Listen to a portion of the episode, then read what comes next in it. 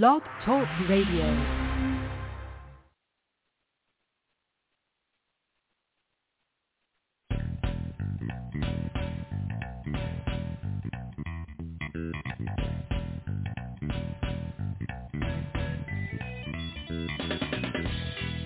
Welcome to the Football Garbage Time NFL podcast. My name is Ha Kung Wong, and I'm the editor-in-chief of Football Garbage Time. And with me, as always, is my co-host, Trevor Stores, also of Full Press Coverage and Ref the District. How you doing, Trev?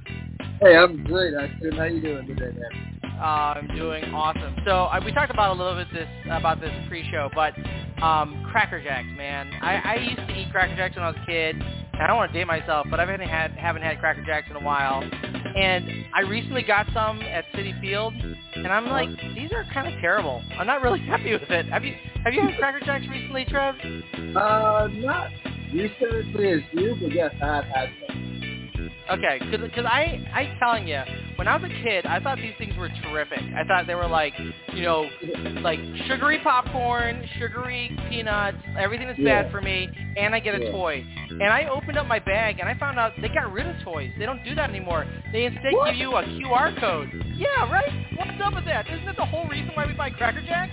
I mean, it's not okay, for yeah, the crummy so popcorn. some, Cracker Jacks. I used to get like a toy or Okay. tattoo or something. Yeah, right.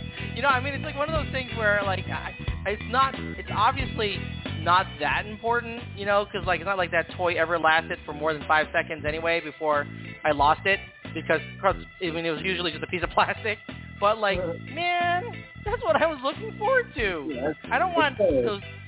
And it wasn't even good caramel popcorn, you know. I mean, I love caramel popcorn. That stuff with the Cracker Jack, that's not caramel popcorn. I'm sorry, that is. I don't know what that is. it's not, the, not that good. All right. Anyway, sorry about the, the, the derailment, everybody. I had to get that off of my chest. It's been bothering me all week. Uh, and so anyway, we got lots to talk about today. We discuss Trey Lance's injury and the impact on the 49ers. We talk about the dust-up between the Bucks and the Saints and Evans suspension, the best and worst teams in the NFL after week two, some fantasy football pickups, and much, much more. So, uh, hey, what do you say we get this thing rolling?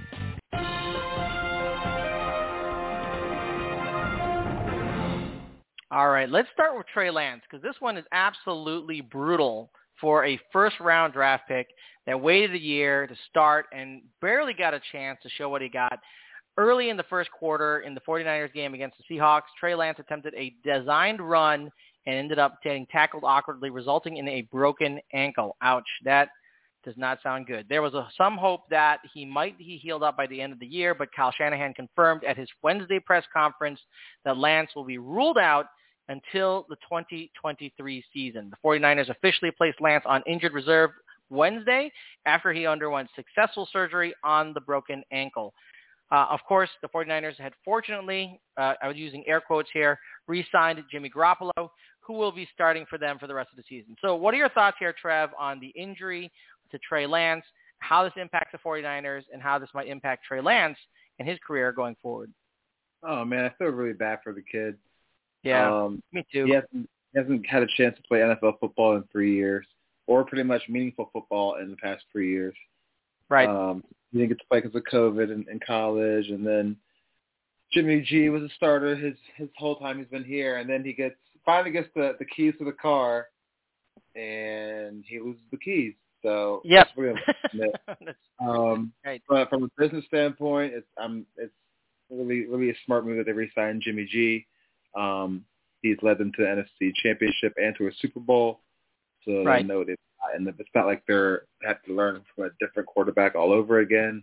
It just sucks though for Trey Lance. It's supposed to be his his chance to see if he was deserving of those draft picks being traded away for him to be selected at number two. I think right. Right.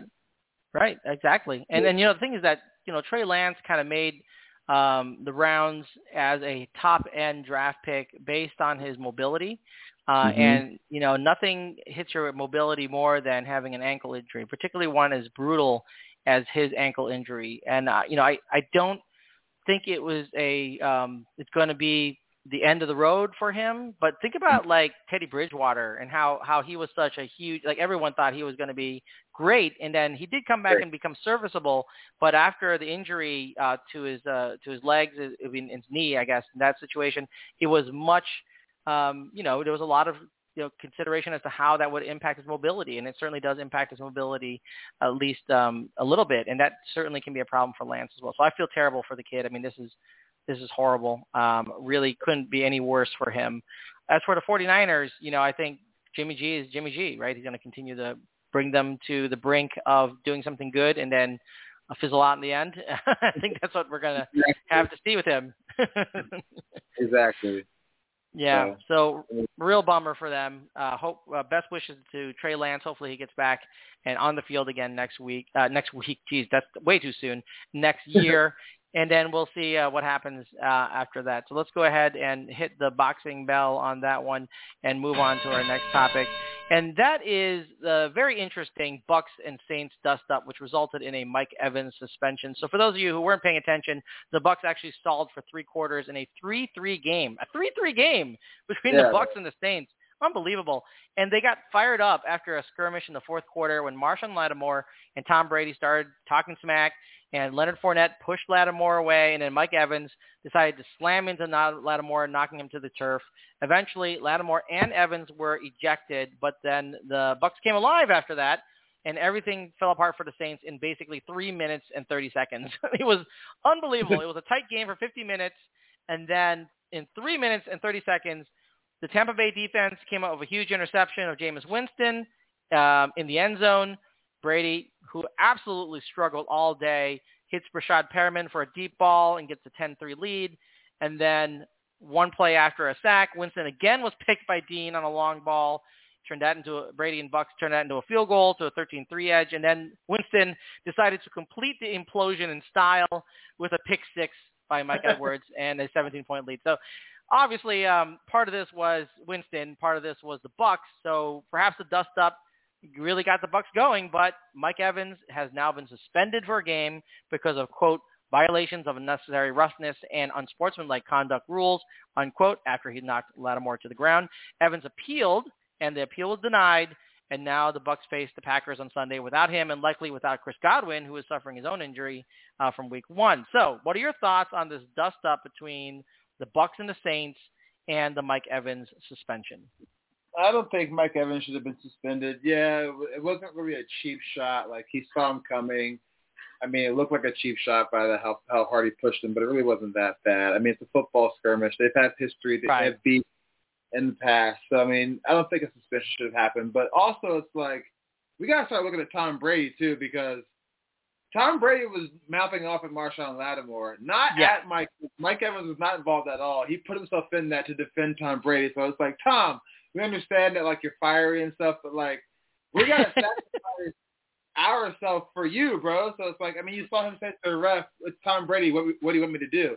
So like. Right. He was, but he didn't have any beef with Marshon. It just happened to be the fact that Marshon was the one that Tom Brady was having beef with. And you've seen these jaw at players like this before. Tyrann Mathieu in the Super Bowl, like Yep. You've seen it happen, and his receivers doing what they're supposed to do, come to his aid. But it's like, bro, now you're costing your team. Your team's already in, like injury riddled. Now you're losing Yep. Mike Evans for like a huge game against Aaron Rodgers next week. So it's like all because you said something slick out of your mouth to, to cause that Marshon Lattimore to keep going at you. So it's like Right. we got to look at the bigger Right. picture. Now it's just bigger than Mike Evans, but I don't think a suspension should have been warranted. But it is what it is. It's it's violating the rules, and rules are rules. So Yeah. suspension is, I guess. You know, it's interesting because uh, so I totally agree with you one one hundred percent. But I have to say this, like you know, if you go to the other side of the coin, the Bucks were doing nothing in that Yeah. game until after they got into after Mike Evans got ejected. after Mike Evans got ejected, they the defense stepped up huge, or Jameis Winston imploded. Probably a little bit of both. But you know, like it, it was like it was like night and day. You know, the Yeah, game completely went from boring to really interesting and uh, for a Tampa Bay fan and really horrible, nightmarish for Saints fans. So, I mean, I guess on one hand, you could say that maybe that Tom Brady and Mike Evans fired their team up and got them rolling, so they actually got something done. But I actually do agree with you. I think you got to think about the team. You can't go mouthing off and knowing full well that your teammates are going to do what they have to do to protect you, uh, and then r- risk these types of things that, particularly in front of a big game, like you said, against the Packers, who are absolutely come to life now after their traditionally bad game one have reminded yeah. the world that they are the Packers. So, um, mm-hmm. you know, it's going to be really interesting to see. And if they lose that game this weekend because Chris Godwin couldn't go because of the injury and Mike Evans was suspended, got to wonder, was it worth it um, at yeah. the end of the day? So I totally agree with you. We'll see how that goes. I also think that he shouldn't have been suspended for that. Come on, guys, let's toughen up. It's football, for goodness sake. Yeah, like you know, I was actually enjoying watching that, but right. All right, let's hit the boxing bell on that one, and let's get on to our next topic, and that is our takeaways from week two. So, first takeaway is going to be surrounding the Washington Commanders and the Detroit oh, Lions. Oh, we talked a lot about about it last week. Uh, thankfully for you, Trev, Scott is not on this week, so you don't have to worry about that. Um, but give me your thoughts here. What happened here? Because it was, I mean, the first half was a disaster. Second half was better. First half was an absolute out-and-out disaster. So what happened for the Commanders? Uh, we got punched in the mouth first half. Uh, Scott Turner looked very confused on how to stop the the obvious blitzing of the Detroit Lions that they were that they were having. I mean, Hutchinson, the rookie from Michigan, had three sacks, six quarterback yeah. That pretty much all came in the first half. It was twenty-two nothing at halftime, and then our offense just I mean it just couldn't get going, and then our defense was just in a good punch in the mouth too. Um, I guess we paid a little bit too much attention to the D'Andre Swift is on the pitch count report. I mean, he let us yeah. up for a thousand yards. So like it was bad. we settled down halftime and offense got going and then our defense stepped up a little bit. I don't think they scored that many points in the second half. I think that late touchdown killed us. Um we missed an extra point. Our play calling in the second half, going for two when when I don't think we should have at some point, like very, very sketchy play calling, very, very sketchy uh, decision making in the second half, but we made it interesting, ended up losing by nine. But uh yeah, it was just a total implosion on both sides of the ball in the first half, and then we woke up and it was too late in the second half. So yeah, I, I think um, you guys need Chase Young back. I mean, it's, it is is mm. is blaringly obvious to me that yeah. the problem is the defense. I mean, I, obviously uh, Carson Wentz did what he could in the second half, mm-hmm. but you can't you obviously can't put it all on the on the offense. And not only that, but the the, the ground game has been anemic uh, for the yeah. Commanders. I mean, like quite frankly, 14 carries for 28 yards for Antonio Gibson. I mean, yeah, you know, yeah, yeah, two two yards per carry. Yeah, I mean, that's not um, good.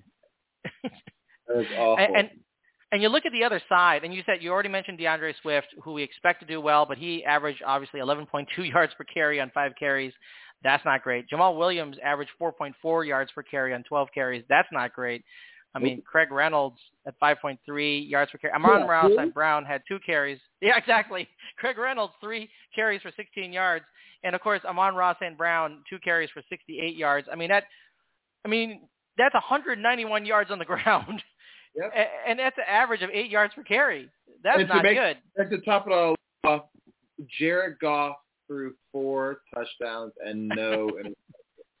That's right that's that's unacceptable uh, in terms of the um, in terms of a defense. That is definitely a defense that is not working. Uh, so I think that's the two biggest problems you guys have. I mean, among others, it's it's obvious that you can't stop the run. It's obvious you can't stop the pass. It's obvious that defense is not giving the offense a chance to stay in games. And it's obvious to me that um, I mean part of it is game script. They had to throw a lot, but that ground game is not effective. I mean, 21 total carries for 88 yards sounds okay, but only because Curtis Samuel had a 21-yard run. if yeah, you take that out of the equation, then the rest of it is completely trash. yeah, I agree. It was it was a disgusting game to watch. Um, hopefully, we bounce back this next week against Philly, but I doubt it, but that's another story. So. well, uh, we'll see how it goes because Philly looks pretty hot right now too. And uh, let me talk right. about the Detroit Lions and on the other side because Amon-Ra St. Brown, he's entered the upper echelon of receivers for me. Oh, he's I mean, so good. It's amazing. I mean, nine receptions on 12 targets, 116 yards, two touchdowns. He's done this uh, like basically two weeks in a row now, and of course the two runs for 68 yards, with the, with the longest being a 58-yard scamper. I mean, Amon-Ra St. Brown, is there anything he can't do? Uh, he looks like a one-man wrecking crew right now, and Detroit Lions fans have to be excited about the future with St. Brown there and D'Andre Swift there, young players who can they can build around into the future. Uh, Jared Goff probably won't be the guy in the long term, but he's fine right now. That's for sure. Yeah, no, no. So um, um, I just saw before I got on here, um, our, Ra St. Brown said he was keeping receipts of all receivers that were drafted drafted before him, and Dyami Brown Commando's wide receiver was drafted before him, and he said I didn't see him in the game much. So there you go. I love it. A guy who plays with a chip on his shoulder, as he should, as he should. I love this. All right, so uh, good luck to the Commanders next week. The Eagles, by the way, look absolutely dominant against the Vikings. So I think you guys have a little bit of work to do going into next week. I mean, Jalen Hurts was a beast. I mean, he could not be stopped. It was unbelievable. And the Viking, and, and honestly, I will give the biggest props, though, to the defense of the Philadelphia Eagles, who really put on a show against a Vikings offense who looked amazing against the Green Bay Packers in week one yeah, right? and absolutely disastrous against them in week two. I don't know. What's the real deal here? You know, I mean, is, is it that the Vikings are actually bad and it's just that the Packers are always bad in week one? Or is it that the Eagles are that good? When what do you think? I think the Eagles are that good. I think the Vikings just woke up and forgot how to play football that Monday. I mean, cause they, they go from shutting down the two-time MVP back-to-back in the first week to yeah. land a complete egg to a quarterback who has been in question if he's the guy or not. So, like, I don't know. It was just really, really uh, disheartening to watch. But I yeah. mean, Jalen Hurts looks like he's improved. I'm not gonna lie. He looks like he's has a little bit better pocket presence. I mean, he's got w- weapons around him that helps a lot too. So they're the real deal so far. It's only two games in, but I mean, they look like they're they're on a mission that they're ready to win now. So I think it's more yeah. of the Eagles being better than the Vikings being that bad. Yeah, I mean, and of course, the the the problem, of course, is that throwing interceptions in the end zone is usually a bad um, uh, recipe for winning games. So Kirk Cousins with three interceptions essentially in his own red zone. I mean, in the red zone, that is absolutely horrifying. Absolutely horrifying. Um, and then, of course, the last one they just ran out of time as he got sacked in the basically in the red zone. So that's four red zone trips that essentially turned out in turnovers. You can't win games like that because honestly, you score on half of those, and this is a game, seven to twenty-four. Yeah becomes 21 to 24, you know? Exactly. So, I mean, um, it, I mean, and but also it's like they didn't score any points in the second half, so it's like, right? Are the Eagles right. really that good, or is it just? Yeah, it's just exactly. I mean, it's criminal how little Justin Jefferson got. I mean, six for six to twelve oh, for forty-eight is yeah. I mean, unbelievable. It's unbelievable. So. I, I, that being said, let's let's move on to the other theme of the week here, which is comebacks, because there were three huge comebacks on Sunday, and I want to ask you about which one of those you were most impressed with, Trev. But just to remind the uh, the audience here, the Miami Dolphins outscored the Baltimore Ravens 28 to three in the fourth quarter, including a 48-yard and 60-yard touchdown to Tyreek Hill in a space of two and a half minutes, leading yeah. to a win for the Dolphins against the Ravens. oh my goodness! If anybody had any doubt that Tyreek Hill was a good football player without Patrick Mahomes, stop talking because exactly. he's good. He's really good. Uh, and Tua actually may make me look like an idiot because I never thought he was going to be a good NFL quarterback, but he had one of the greatest performances of all time for the Miami Dolphins. In fact, the first quarterback to throw for six touchdowns since Dan Marino. Believe it or not, that is a long ways back. A long ways back. And then the two others, uh, also just as impressive, um, was with the New York Jets of all people. Just one minute and 55 seconds left. The Jets were behind by 13 points against the Ravens, but not unbelievable. I mean, sorry, not, but not, not, sorry, not, not the Ravens. I, I just still stuck on how bad the Ravens are. It was Joe Flacco who was the Ravens' retread quarterback that was bringing the Jets back here. So I, I'm stuck on it. But they were down by 13 points and Joe Flacco managed to score a touchdown in just 23 seconds with a 66-yard strike to Corey Davis. And then the Jets go for an onside kick, recover, and then Flacco gets another touchdown for a 15-yard pass to Garrett Wilson with just 25 seconds left. Extra point gets them the win. Jets manage to steal the game 31 to 30. Oh my gosh, that was insane. And then finally, the Arizona Cardinals had a comeback from a 16-point deficit to win by uh, win with a two. They had a two-point conversion as time expired in order to go to overtime, and they won with a fumble and a scoop and score by the defense against the Las Vegas Raiders. So, which of those three impressed you the most, Trev? Tell me, what do you think here? Uh, me personally, only because I, I saw the Cardinals Raiders come back, and that was absolutely ridiculous. I mean, right. just Kyler Murray having three thousand days to to convert a two point conversion. I mean, that was nuts. I, I mean, he had that was, was he. I think he said like he covered like eighty some yards. For that, it was like a thirty some second play. Like it was the longest two point yeah. conversion play in history of NFL, right. which was he ran pretty, all over the freaking place. yes, ridiculous. Throw that dart to AJ Green, who is slowing down his career, coming out of his prime, but maybe coming back in with that, uh, like with that touchdown catch and the, like into overtime. That was nuts. It was a heck of a throw. Kyler Murray's so small, he just darted in there, and then Yep. like, oh man, just a scoop and score touchdown to win in overtime. It's just. It was just icing on it. It was just awesome to watch. It was kind of Yeah. close though. I, I thought he might have fumbled it before he crossed the goal line. Uh, yeah, he just kind of threw but- that away. yeah, but they didn't really harp on that too much. But um, they re they re-looked at it and it was good. So I think that was the most impressive. But I mean, two of six touchdowns, that's ridiculous. I, I was like, okay, Baltimore, the game's over. And Yeah. then just to find out he comes back and they win 42-38, that's insane. But Yeah. for me, most impressive because I saw with my own eyes is the Cardinals. I mean, that's just that's just wild. Yeah, and and I think that the most, im- I mean, I guess the most impressive is is Tua to me, just because I just didn't think he could had it in him to do that. But right. I, I have to say, just in a box, just like not thinking about anything else, the New York Jets having a comeback of any kind with Joe Flacco is just like I feel like the world should end, right? Like like something is wrong with the world right now. I mean, Yeah. did he sell his soul to the devil? I just don't understand. 307 yards and four touchdowns for Joe Flacco. I, I mean, Wow, so the Browns, oh, I'm unbelievable, right? And Dang. and on a day that Nick Chubb had three touchdowns, you know, Yeah.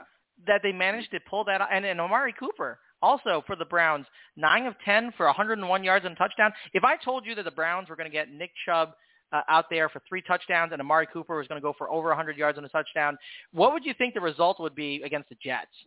you know, It was probably like- like, 42 to 10, like, you know. yeah, like exactly. exactly. Exactly. But, you know, so I'll say this, though. Garrett Wilson, he looks like the real deal. 8 of 14 Yeah. for 102 yards, two touchdowns. That kid's got he's got a career ahead of him. You know, Yeah, I'm I'm convinced. I think he's legit.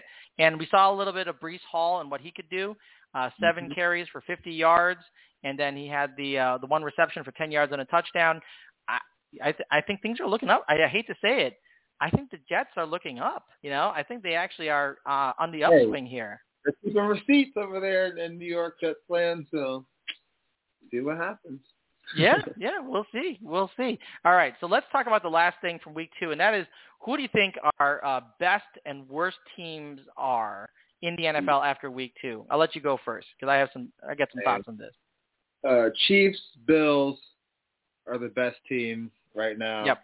Yep. From week two. Um, and then the worst would probably have to be the Colts. uh, that's just that's hilarious to me. I have my own reasons why Carson Wentz. Everybody knows that, but um, the Yep. Colts probably and uh, mm, the Texans maybe. Yeah, I think the Texans are pretty bad. I, I mean, Yeah. quite, Uh, quite Tennessee- frankly. I'll say Tennessee Titans too. Oh, interesting. The Tennessee Good. Titans. Well, I mean, they they obviously had some problems, but I think once they once things started rolling in against them, it was a disaster for them. I I don't think the Titans are that bad. I just think that the Bills are that good. You know, I mean, I I really do think that it's one it's a game they have to forget and move on. Um, so I, I think they're in the bottom ten, but I don't know if they're the worst. I think the Texans are, are a disaster. I mean, quite frankly, uh, they surprised us in the half game against the Colts, and it turns out the Colts aren't that good. Uh, you know, so uh, quite frankly, they faced the Broncos. It's not like the Broncos are a bad team, um, No. but uh, 16 to nine, not great. And Davis Mills uh, looks very uninspiring right now. Fumbled twice, averaged less than five yards per attempt. That's not great. Um, you don't want to see that in your quarterback. Uh, you know, so it, it was it's tough. I would actually say one of the worst teams are my Chicago Bears, and and I'm saying that because not because I'm bitter about getting blown out by the Packers. We always get blown out by the Packers, but you know there are some bad play calls. Uh, for instance, when you're fourth and goal on the half inch line, you line up under center for your quarterback. Steve, okay, you don't line up your. What are you doing? Shotgun. Why are- Why do you make him run? I don't understand why teams are doing that so much this year. It doesn't make any sense. I agree. That just just you know look at Exhibit A, Tom Brady. Okay, Yeah. he lines up under center. He gets every single one of those quarterback sneaks into the end zone. Do you know that the most um, rushing touchdowns per uh, most multiple rushing touchdown games in the NFL uh, throughout history? That number three is Tom Brady because he keeps sneaking the ball in. You know, it's not like he's a great runner. he falls in the end zone from the half inch line, like every quarterback should be able to do, particularly Justin Fields. But not only that, Exactly. but quite, you know, quite frankly, Fields had only 11 pass attempts all night. And uh, number one, quote unquote, and I'm using air quotes here, wideout Darnell Mooney has four yards through two games. Oh my God! Unless you're playing every game in a monsoon from here on in, we're doomed. you know.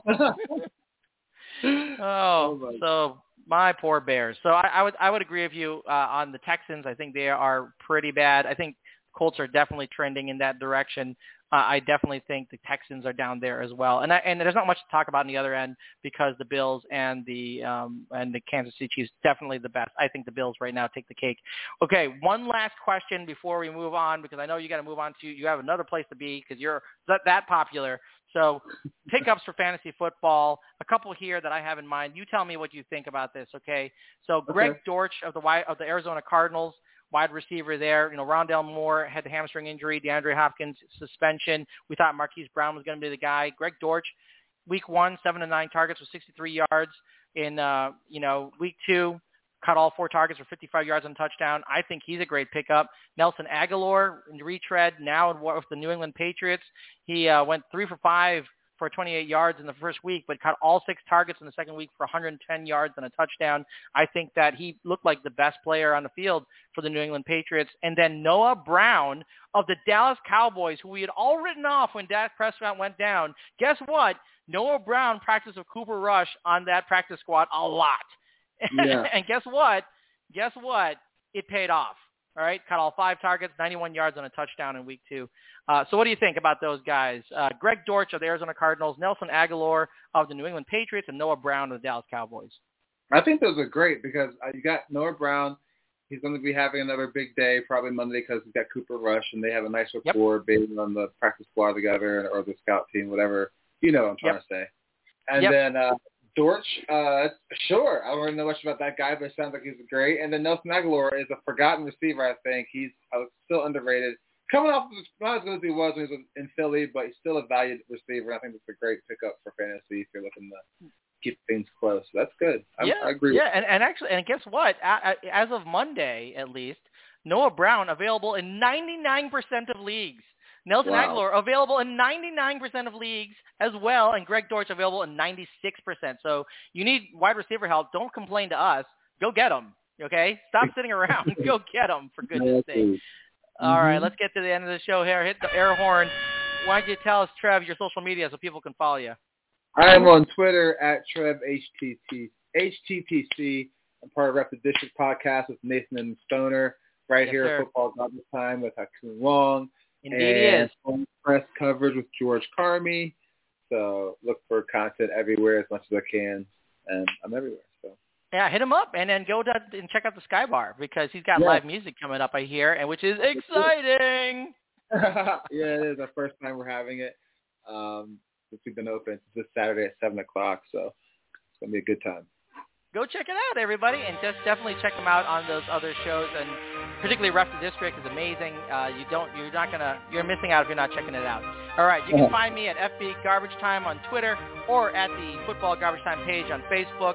As usual, thank you for listening and wasting time with us Until next time, enjoy your NFL week. Bye, guys.